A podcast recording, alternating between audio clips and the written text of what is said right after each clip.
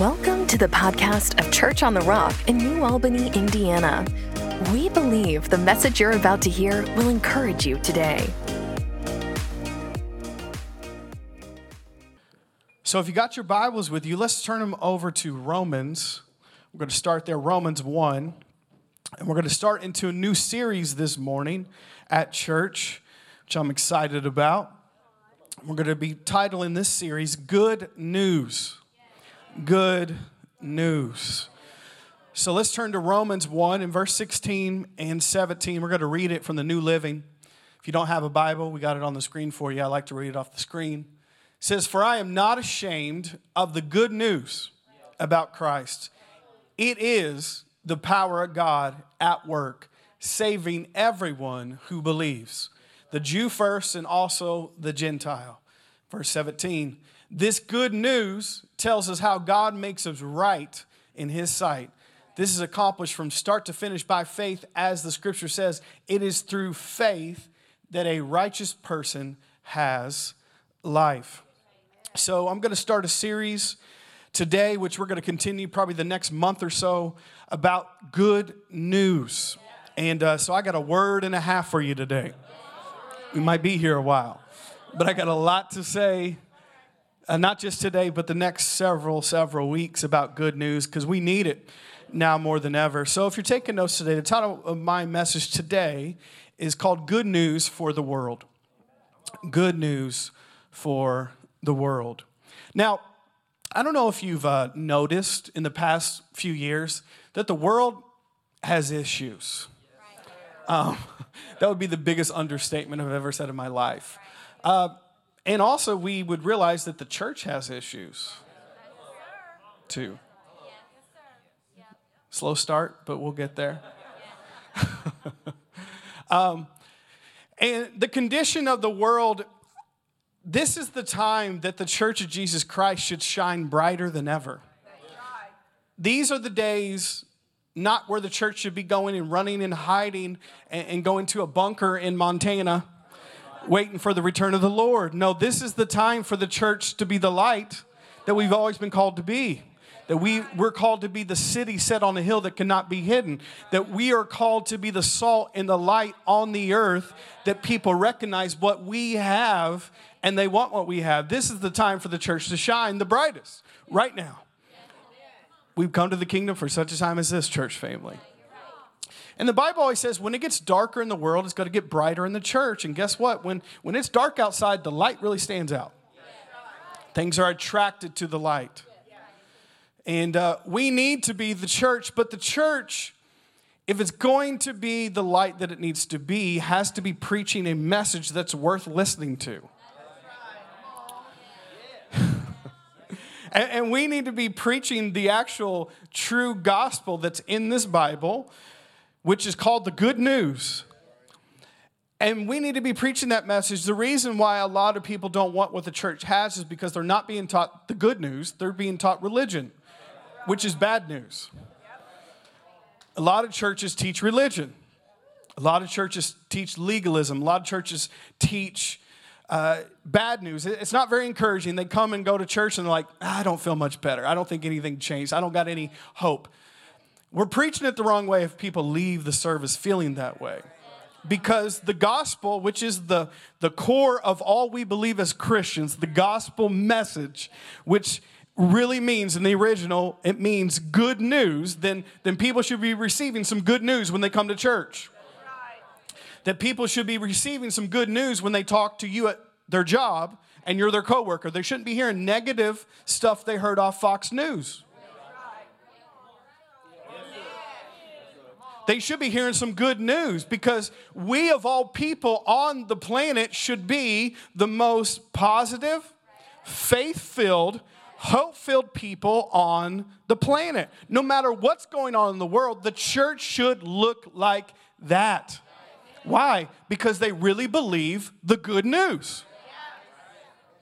And when we're getting negative and down and pessimistic and hopeless, just like the world, somewhere along the lines, we have stopped believing the gospel and the good news. We don't really believe it either. But our message is to the world, and it is good news to the world. Now, a couple years ago, we had a summer camp called Good News. I think it was 2020. Yikes. So, can I tell you a story about what happened? So, this was like, you know, we, you wear your camp shirt after camp. And I had my camp shirt that said good news, and it was rainbow colored, tie dye. So all could see. I don't know if you remember 2020, but it was a rough time, and people weren't too friendly to be around. So, in the height of COVID, this was like about two months after camp, after we all got COVID from going to camp. It's all right. It's all right. It's all right. We'll let it go. I have my camp shirt on and I walk into Qdoba, and we're still in the days that like people can't even go into restaurants and sit down. We're in 2020, that part where if you do get food, you have to get it to go. You got to walk in with a mask and a hazmat suit, grab your food, don't look at anybody, don't talk to anybody, and leave. So I had my good news shirt on, not thinking twice about it. I always wear my camp shirts. That's what I do. I get my camp shirts. I like them. I wear them. I got old camp shirts from many years ago. So I got my bright colored tie dye good news shirt in the height of COVID when everybody's a grump to be around. And it's an awkward time. So I walk in there, and this older gentleman walks in behind me, and we're standing in the Qdoba line, and he just starts going in on my shirt. Now, I'm a good pastor. I did not turn around once. I did not say anything back to him, but in front of all of Qdoba with all of our masks on, he read my shirt and he said, Good news! What kind of good news is going on in 2020? Everybody's got COVID. This is a pandemic. There's no good news. So I was just like, uh, steak quesadilla, please. Um, I'm like, what am I going to say? What, it's not the time to preach to the man in the Qdoba line, but we've kind of kept that attitude, though, as a world the past several years. Good news. What is good news? There's no good news. And how many know if you watch the news, good news usually doesn't sell? That's why Fox, CNN, MSNBC, they're constantly talking about bad news, tragedy, war, disease, conspiracy theory, whatever you want to call it. They are constantly pumping that because people have gotten used to the negative and bad news. But the gospel is good news.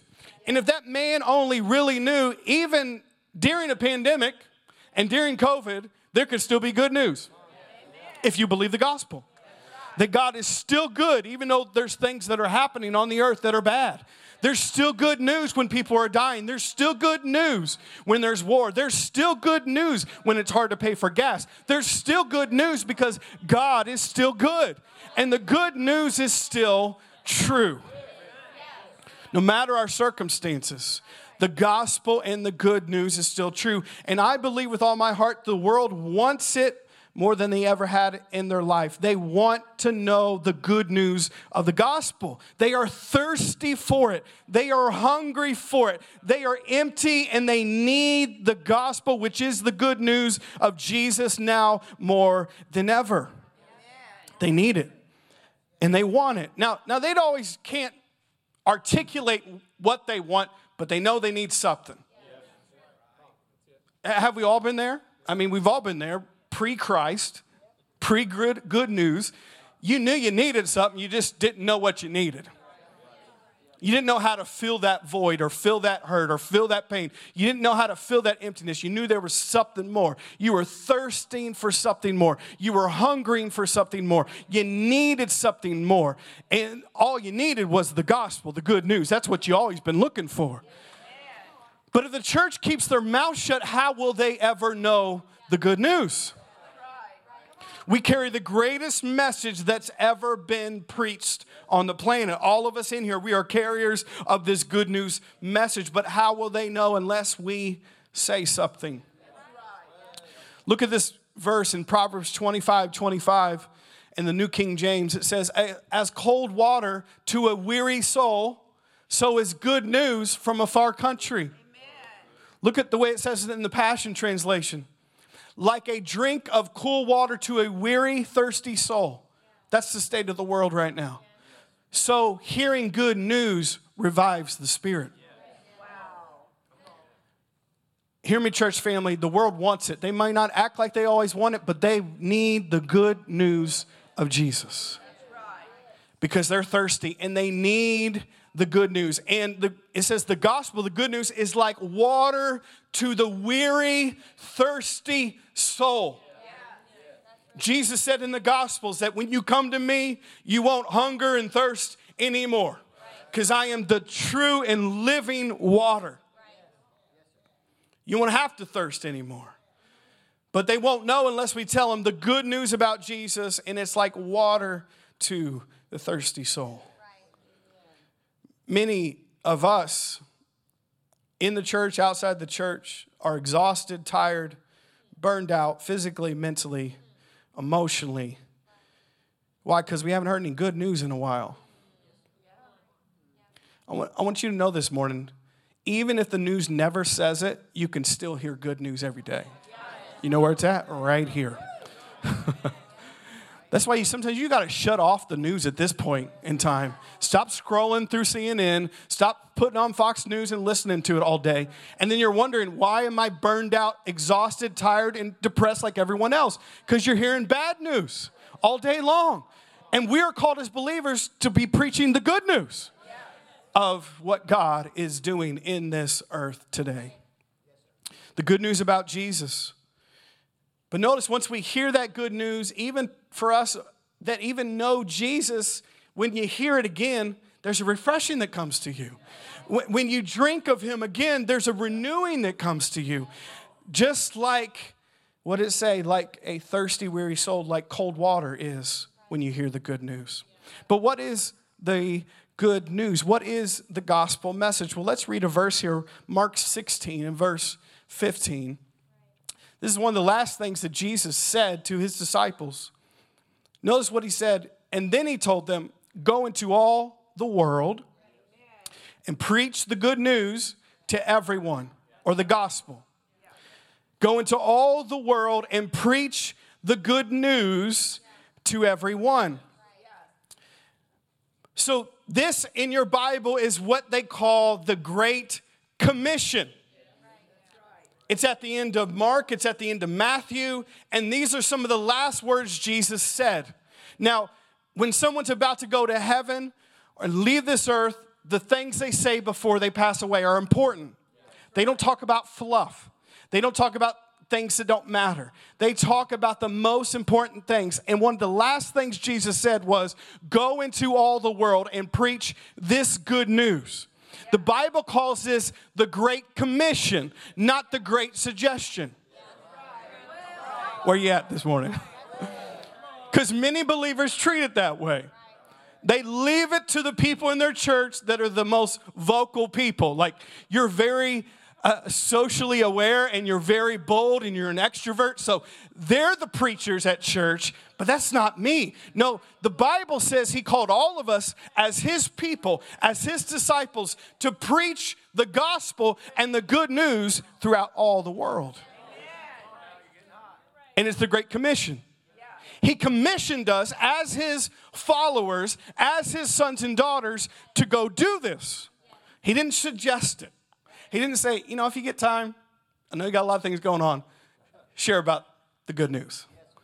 He said that's your number one priority why you're here on the earth. Share this gospel good news message. So, why? So people can come in to my family. So people can come back home to God. So people can find the hope and healing in me. That they can come back into a relationship with me. The good news. They need to hear it.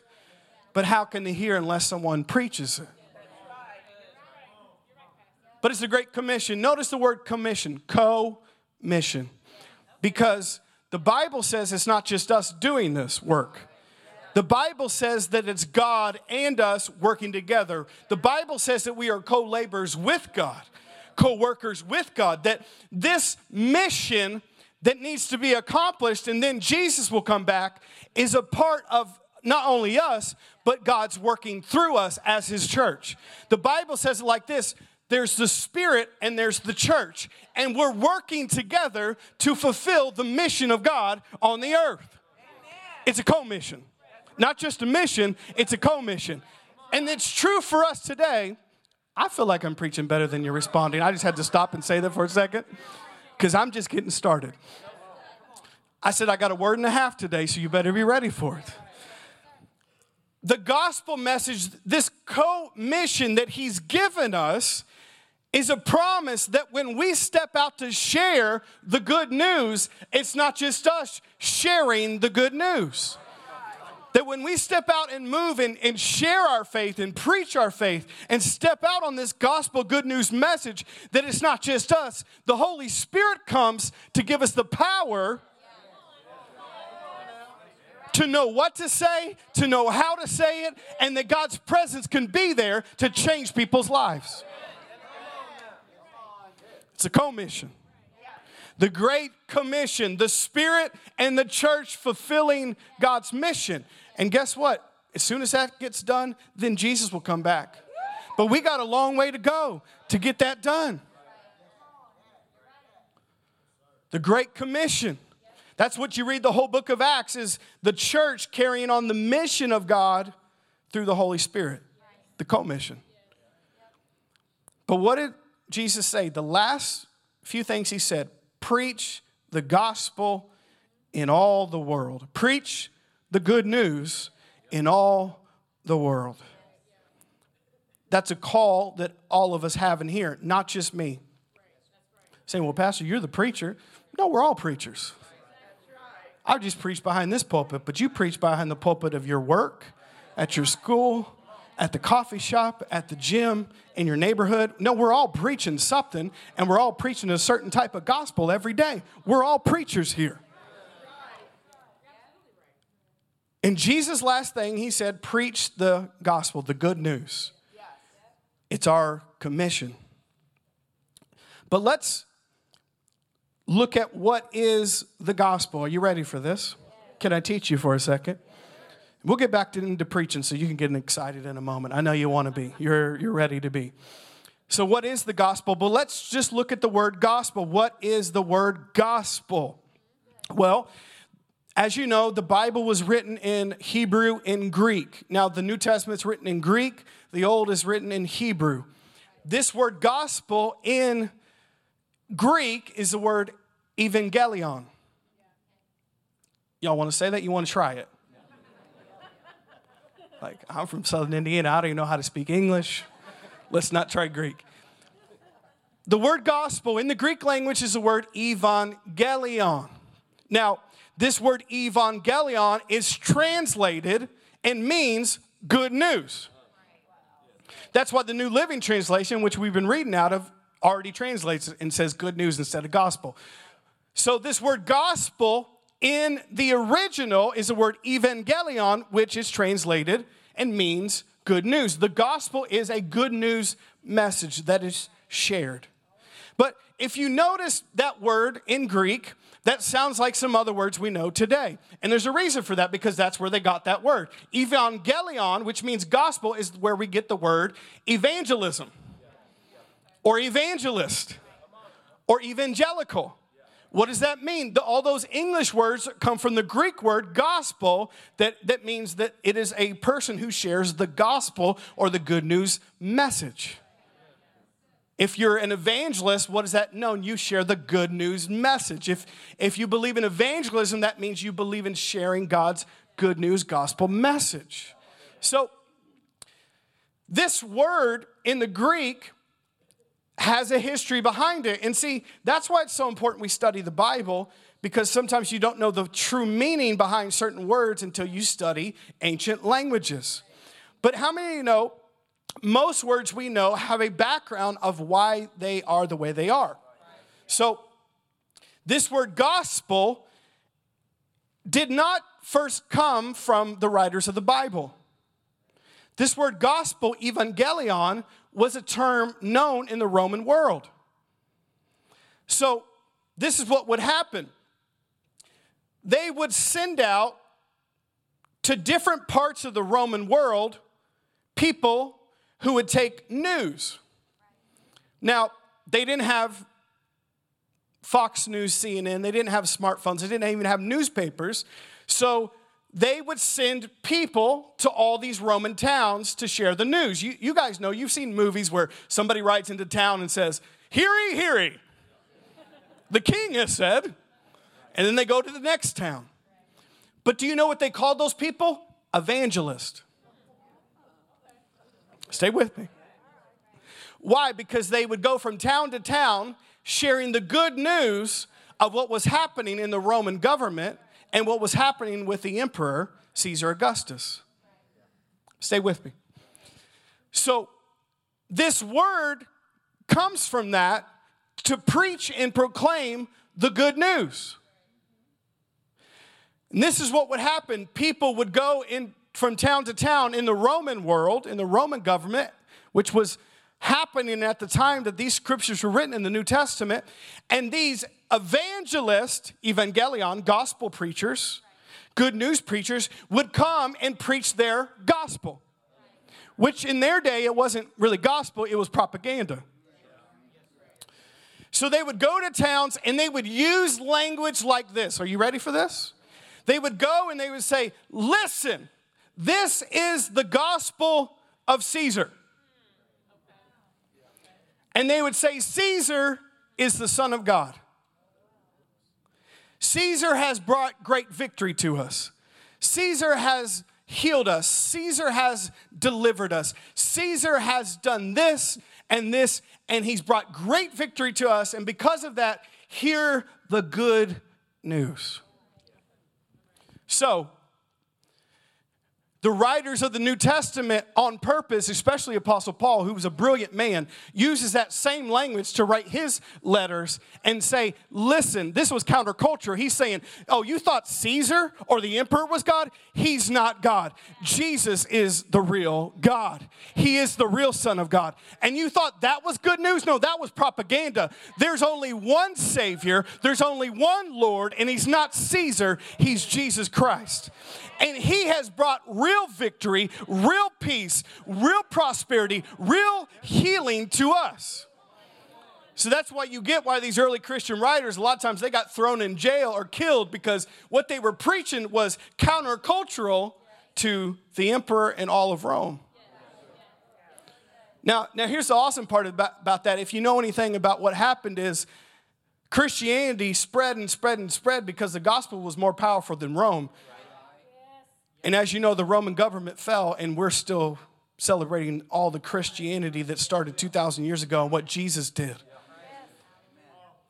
So, even that great empire and that great place of power and authority got brought down by simple preachers of the gospel sharing the true good news of Jesus.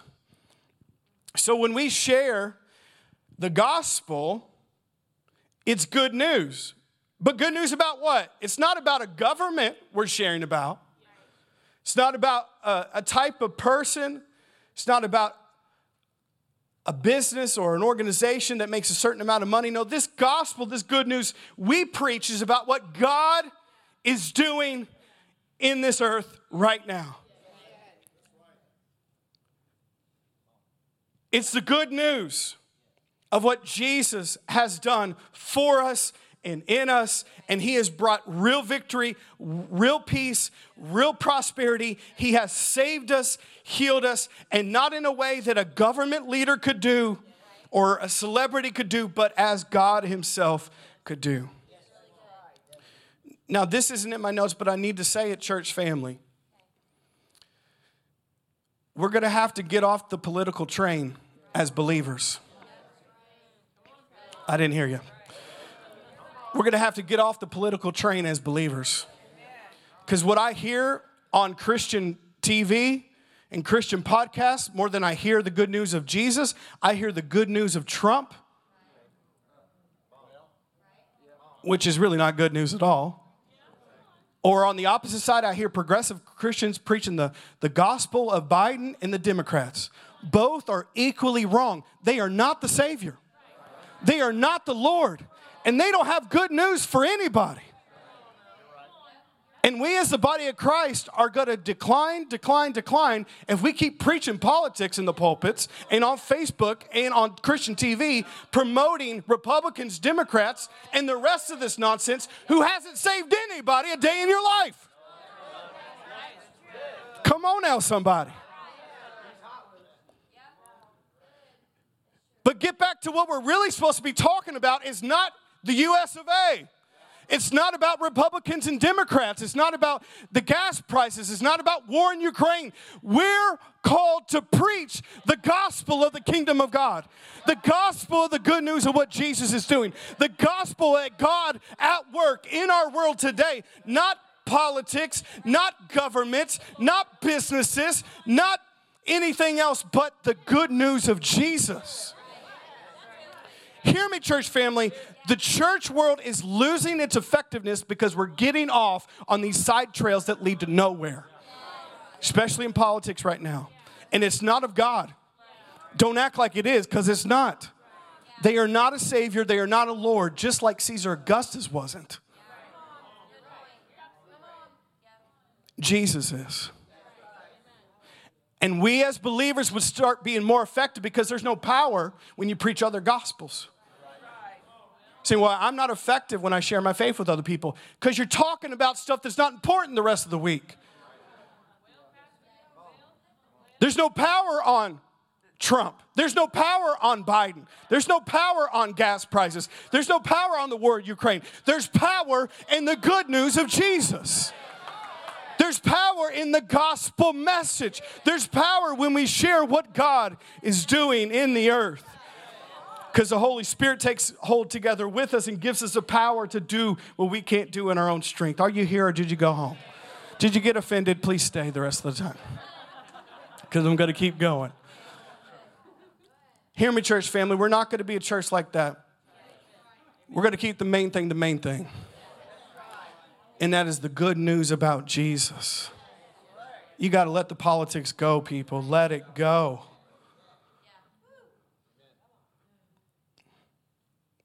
I got to get back to my notes, but I want to say one thing else.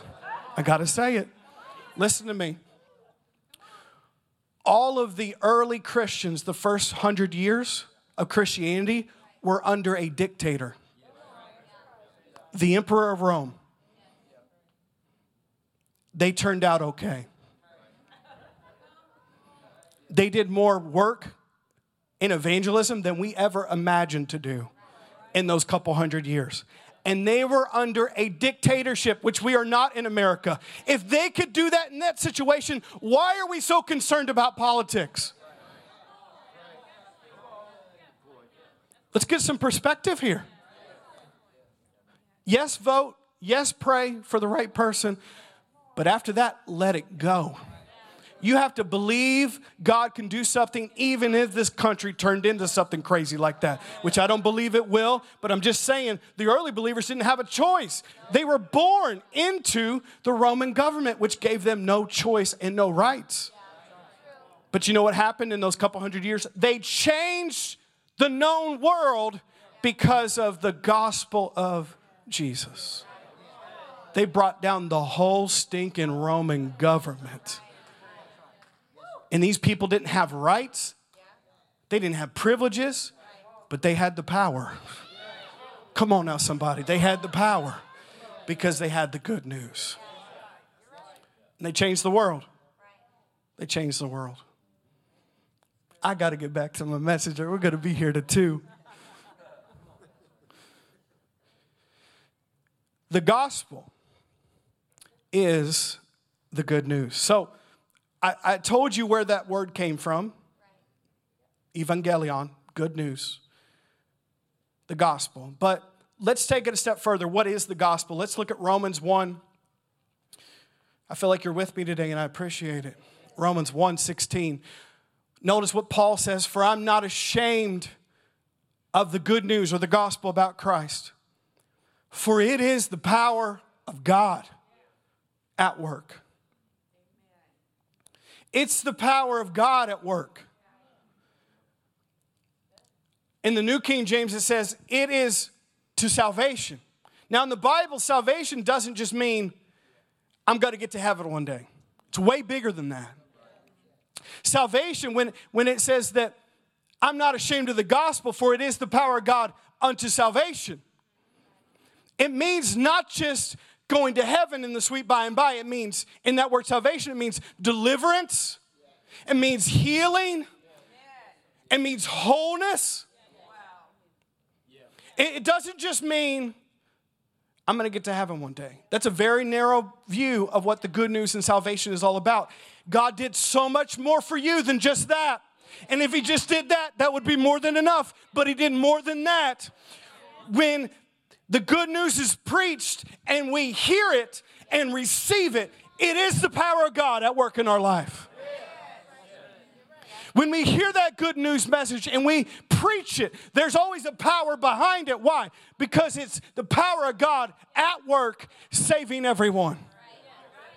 But not just saving them from hell, saving them from themselves saving them from their bondages, saving them from sickness, saving them from poverty, saving them from mental uh, disabilities, saving them from things that have gone wrong in their life. The power of God's at work, not just to get you to heaven.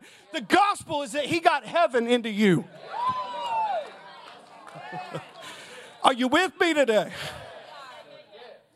And yes, I believe the gospel has in it that Jesus, yeah, he died on the cross. Yes, he was buried. Yes, he was raised. And yeah, he did it to forgive your sins and give you new life. And yeah, you do get to go to heaven, but that's not the whole story. The gospel is the good news of everything that God has provided in salvation, which that's just one part of it. He's provided deliverance and healing and wholeness, and that we're made new in Him and through Him because of what He's done. The gospel is God at work saving us. Let's read this one more time in Romans 1:16. For I am not ashamed of the good news about Christ, because it is the power of God at work saving everyone who believes, saving everyone who believes. That's the good news message. I want to read some quotes to you about the good news message. Once again, what is the good news? Is it just that Jesus died for us and he saved us and we're going to heaven? That's part of it, but that's not the only part. The good news is the gospel that all that God has done for us and is doing now. There's no end to the end of his goodness that he's given to us and blessed us, and he's still at work in our lives. Here's some great quotes about the gospel. The gospel is this we are more sinful and flawed in ourselves than we ever dared to believe.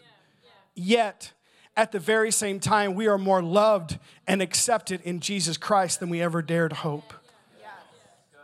The gospel is the good news that God's kingdom has come near through Jesus and through his death and life and resurrection and enthronement, and the powers of Satan, sin, and death no longer have the last word. That's the gospel. The gospel is Jesus' good news. His gospel is simply this the kingdom of God has now, through Jesus, become available for ordinary human beings to live in. That is the gospel message. You still with me today? The gospel is not just good news. In reality, it's the goodness of God. And the Bible says the goodness of God leads us to repentance. The gospel is not good advice on how you should live your life. The gospel is good news that Jesus' victory has taken place on our behalf. And now, because of that, we are alive, we are saved, we are free, we have peace. The gospel is good news, not good advice. It's not about what we do for God, but it's what God has done for us and set us free. That's the good news. That's the good news. And that good news message must be preached. Even in the word gospel and good news, it's implied that it will be spoken, it will be preached, it will be proclaimed. And it must be. But by who? Preachers? All of us. If people are going to know, we all have to be sharing this good news. Now, we read a, a little bit ago, one of the last things that Jesus said was go into all the world and preach the gospel, the good news. That word preach means to proclaim, to tell, to share. And that's all of our callings to share that good news message. Now, I have some things I want to share before we close today. You're thinking, aren't you done? Not yet. I got more than what your behinds can handle, but I'm gonna close in a little bit. A little bit for a preacher could mean five minutes, could be 50 minutes. Just trying to tell you the truth so expectations are met.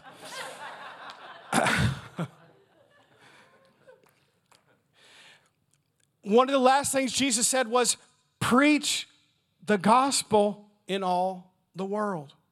But before we do that as believers, and I know there might be some people that aren't saved here today, and you can get saved if you want to, but I'm talking to a lot of believers in here. There is a way we must go into the world, and there must be a way that we preach the gospel so it will be effective. And, and some of the things I'm going to talk about, you just need to judge your own heart on, and I do too. But as followers of Jesus, preaching this good news message, the number one thing I would see as we go into the world and preach the good news is our heart needs to be in a place of compassion. If we want to walk like Jesus walked and do what Jesus did, we have to preach the gospel like he did, and he did with compassion. Let's read a verse here Matthew 9 35 and 36. Jesus traveled through all the towns and villages of that area, teaching in the synagogues and announcing was that the good news about the kingdom. And he healed every kind of disease and illness. Notice his response here, though. When he saw the crowds, he had compassion on them because they were confused and helpless like a sheep without a shepherd. When we go into our worlds every day and share this good news message, all of us as believers should embody compassion like Jesus did. Here's what I've seen in the church world, and this is all I've ever known.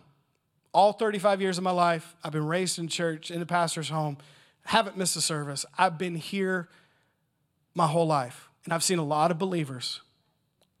This is why a lot of times I see believers, it makes no sense to me, but a lot of believers almost act irritated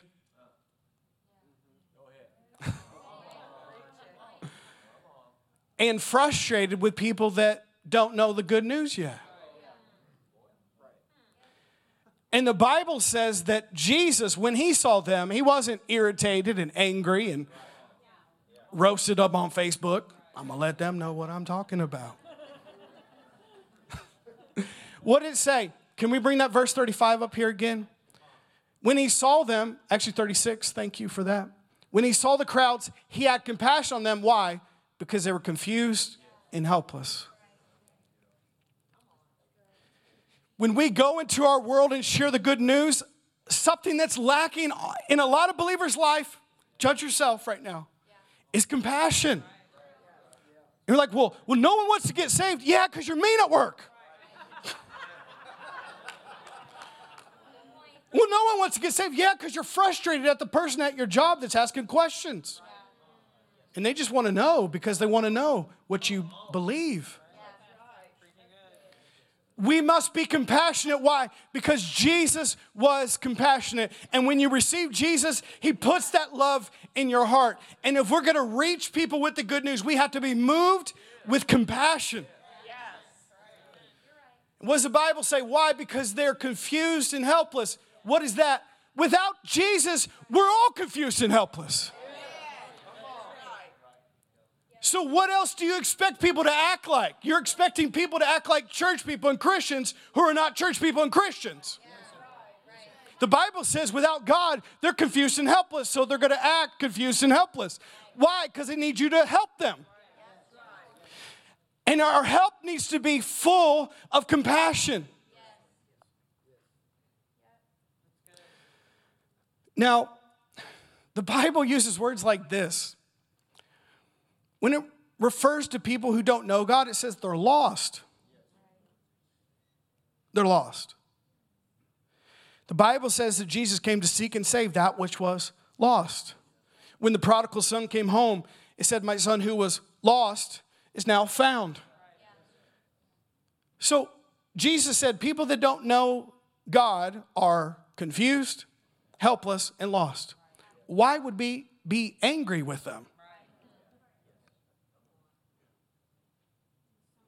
Why would we be, we would be frustrated with them for being lost?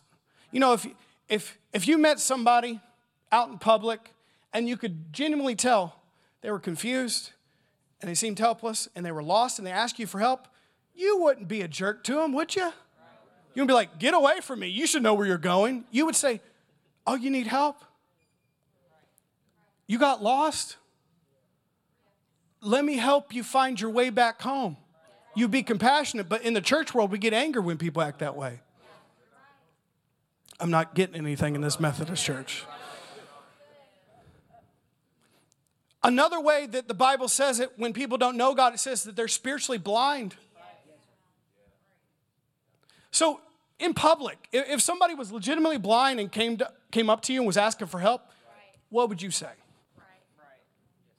You should be able to see, man.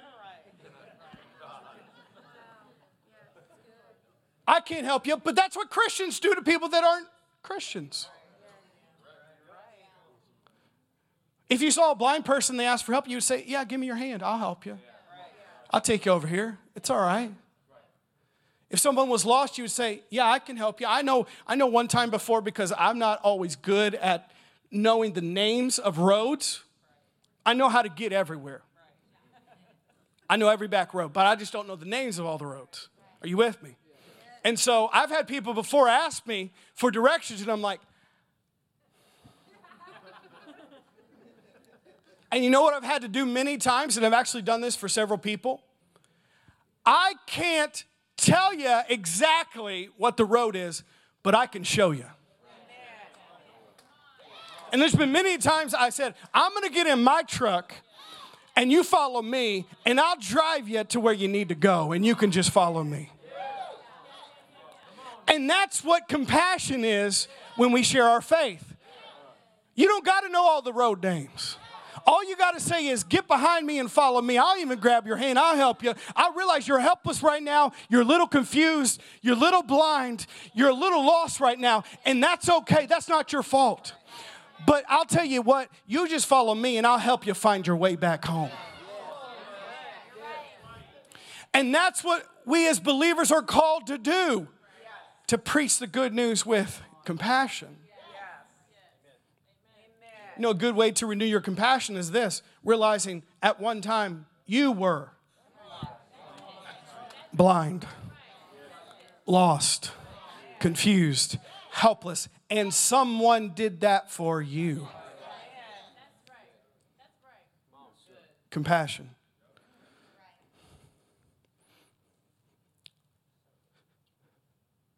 When we're sharing the good news message, compassion should be the hallmark of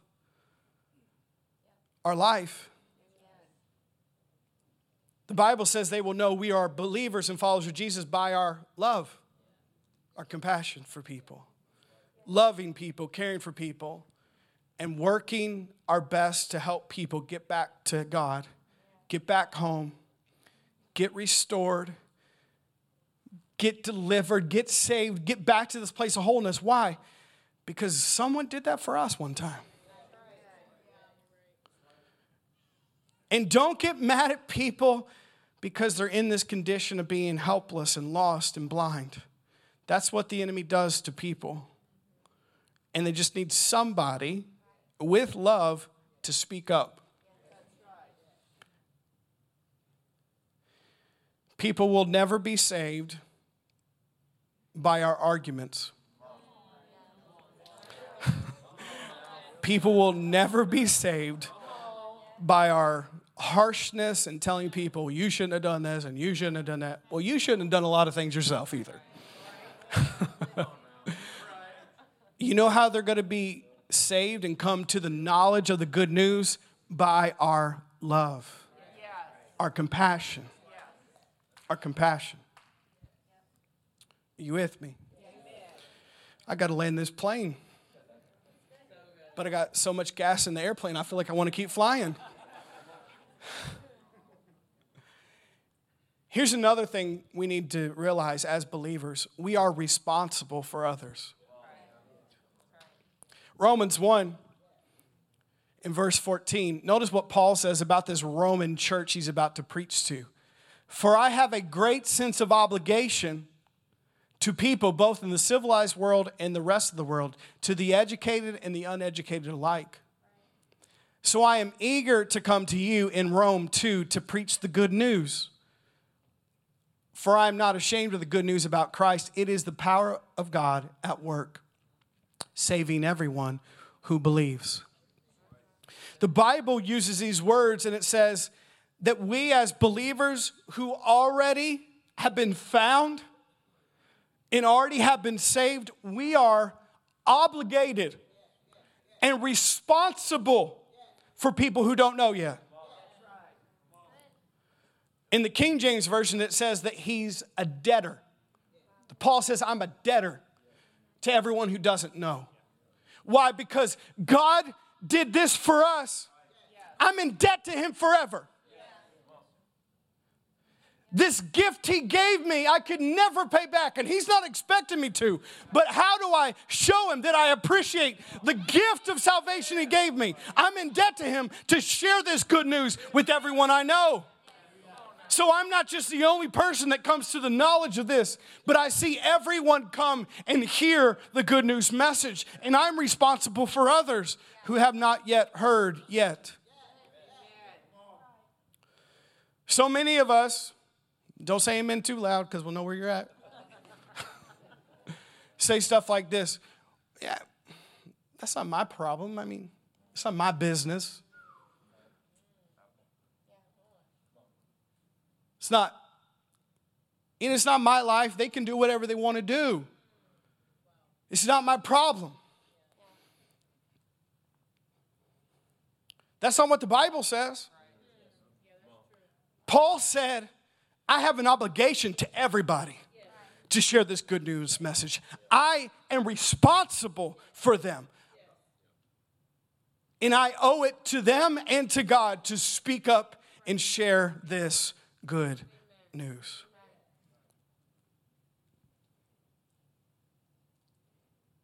A lot of times we act like, uh, you know, it's not my issue, man. It's not my problem. But it is as a follower of Jesus, everyone who doesn't know him yet is someone you're responsible for. Someone that we owe to share the good news message about because of what he's done and because of love that we want to share it with other people. We're in debt to share that message. The Bible says in 2 Corinthians 5 Christ's love compels us to do something. Notice what it says in 2 Corinthians 5:18. And all of this is a gift from God who brought us back to himself through Christ, and God has given us the task of reconciling people to him. For God was in Christ reconciling the world to himself, no longer counting people's sins against them, and he gave us this wonderful message of reconciliation. So we are all, all of us in here, Christ ambassadors, and God is making his appeal through us. We speak for Christ when we plead, come back to God.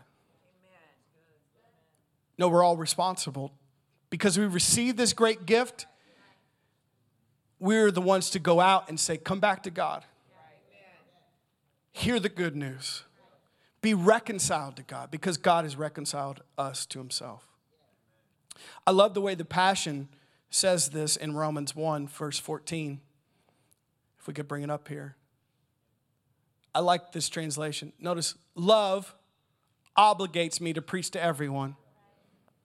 No, it's not out of duty, not because you're being forced to, because the pastor made you feel bad, but love obligates me to preach to everyone. To those who are among the elite or those who are among the outcast, to those who are wise and educated, as well as to those who are foolish and unlearned. Brother Daryl, could you come play? Did you guys get anything today?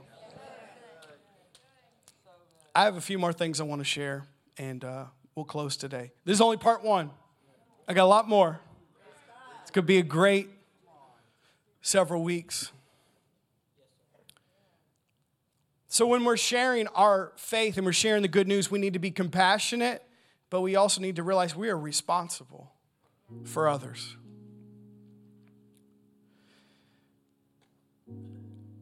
I want to close with a few thoughts, and, we'll pick this up next week as well. But we share our faith when the good news has changed us. Now, think about this. People that share the good news have been changed by the good news. Thinking, that's what we pay you for, Pastor? people that have been changed by the good news are the ones that invite people into a relationship with Jesus. So, this is where I'm going to tell you to start today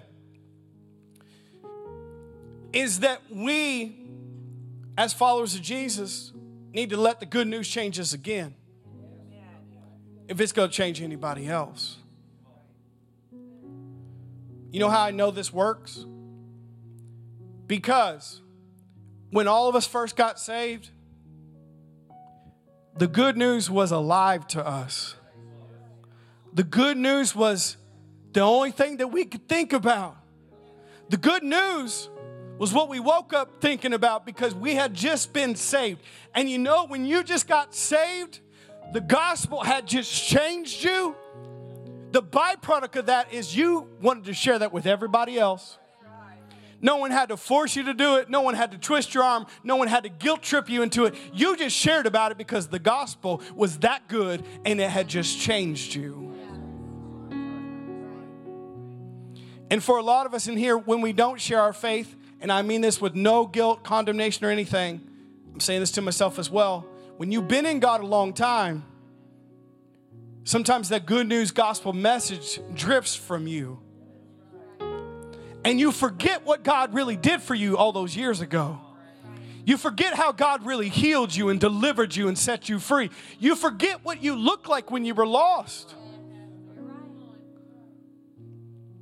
And that's why we need to constantly be rehearsing that good news message to ourselves because if it's alive in us, it will be alive in other people. If the good news has changed us, it will change other people. And so I'm asking you today, as we start into the series, maybe you've been saved a long time, or maybe you were just saved last week, but wherever you're at, let the gospel change you. And trust me, as a byproduct, you're going to start sharing that good news with other people. No one will have to ask you to do that. You'll just do it because you've experienced God's goodness. You know, no one has to encourage people to share about a good restaurant. You know? No one has to encourage people to share about a good sports team. No one has to encourage people to share about a good party. Why? If something's so good and you've tasted and seen and experienced and it's changed you, you just talk about it.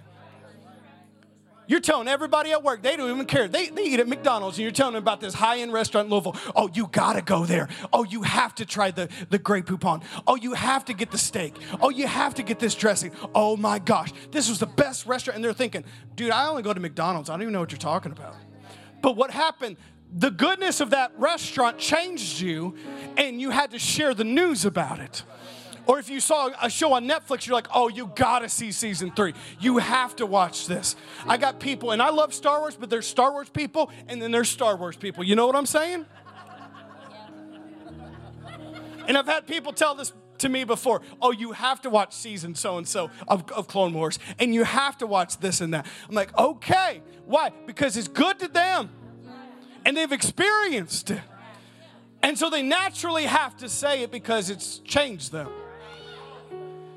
When you've experienced something so good and it's changed your life and it's not in the past, but it's in the present, and you living with that reality, you've got to share it. You got to talk about it. No one has to force you to do it. No one has to guilt you into do it. It's just so good. You got to talk about it. And what about is is good more than the good news? The good news is the greatest thing that could ever be talked about, that could be ever shared, that could be ever experienced is the gospel of Jesus Christ. Is that good? But when we experience the good news, not just in the past, but in the present. It's alive to us, it'll be alive to other people. And start changing other people. The good news, when it changes us, it will change others. I'm really closing, I promise. You guys getting something today? I feel like Bishop Jakes. I need to wipe my head. Lastly, and we're going to continue these, these thoughts and ideas and build on it in the next several weeks. But when the gospel has changed you and you share that, all God's asking you to do is share your story. You don't need to tell everybody else's story, you just need to share your story. The Bible calls that being a witness. The Bible says that when we share our faith, that's being a witness. Now, now what does a witness do? It's very simple. This is all a witness does. When they get up and they have them sitting there, they say, What have you seen, heard, and experienced? And that's all you need to say. That's what the Bible says being a witness or sharing your story. And that's all God's looking for you to do. And His power will come in if you just share your story on how the good news has changed your life, on how the good news has healed your marriage, on how the good news has healed your children, on how the good news has changed your mind, on how the good news has turned you into a different person, on how the good news has brought you to this place of wholeness. You just share your story, and all you got to do is share what you've seen, heard, and experienced. God can work with that. You don't need to know all the details. You don't need to know all the verses. You don't need to talk to them about apologetics and all this stuff. Share your story. Just like the early church did, they went around sharing the good news of Jesus, but their story on how it affected them, how it changed them. And there's power on your story to share what you've seen, heard, and experienced. Now, there's this thing that takes place, and this is my last verse, I promise. In the book of Acts, it talks about right after Jesus had ascended to heaven, the church started and the Spirit of God was poured out. And immediately, these early believers went out into their world and started sharing their story, sharing their faith. And they just repeated what they had seen, heard, and experienced. But there was power on it because when they would share their story, people would start getting healed, people would start getting delivered people would come to the knowledge of salvation and what Jesus had done for them. And there's this passage in Acts 4. Peter and John had been at this place, and there was a lame man, and they prayed for him. And they believed for healing. And that man got up. And he said, when he got up, the whole town knew about it. And so these early believers went in, and the government at that time didn't want to hear anything more about this Jesus or this power. So they arrested Peter and John for this healing. And I love their response because they literally told them, please stop sharing about Jesus. Please stop sharing your story. Please stop doing this because there's power in it. And I love this response. And this should be all of our responses. Acts 4 19. But Peter and John replied, Do you think God wants us to obey you rather than him? I love this. We cannot stop telling about everything we have seen and heard. We cannot stop telling about everything we've seen and heard. And I don't know about you, but I know with my story, how could I do anything else with my life? I've seen too much. I've experienced too much. I've known too much. How could I stop telling about what I've seen and heard and experienced? I've been in church my whole life, and I've seen people get healed of cancer. I've seen people get new hearts and go back to the doctor that they got a new heart. I've seen people get out of wheelchairs. I've seen legs grow out. I've seen eyes open. I've seen deliverance take place.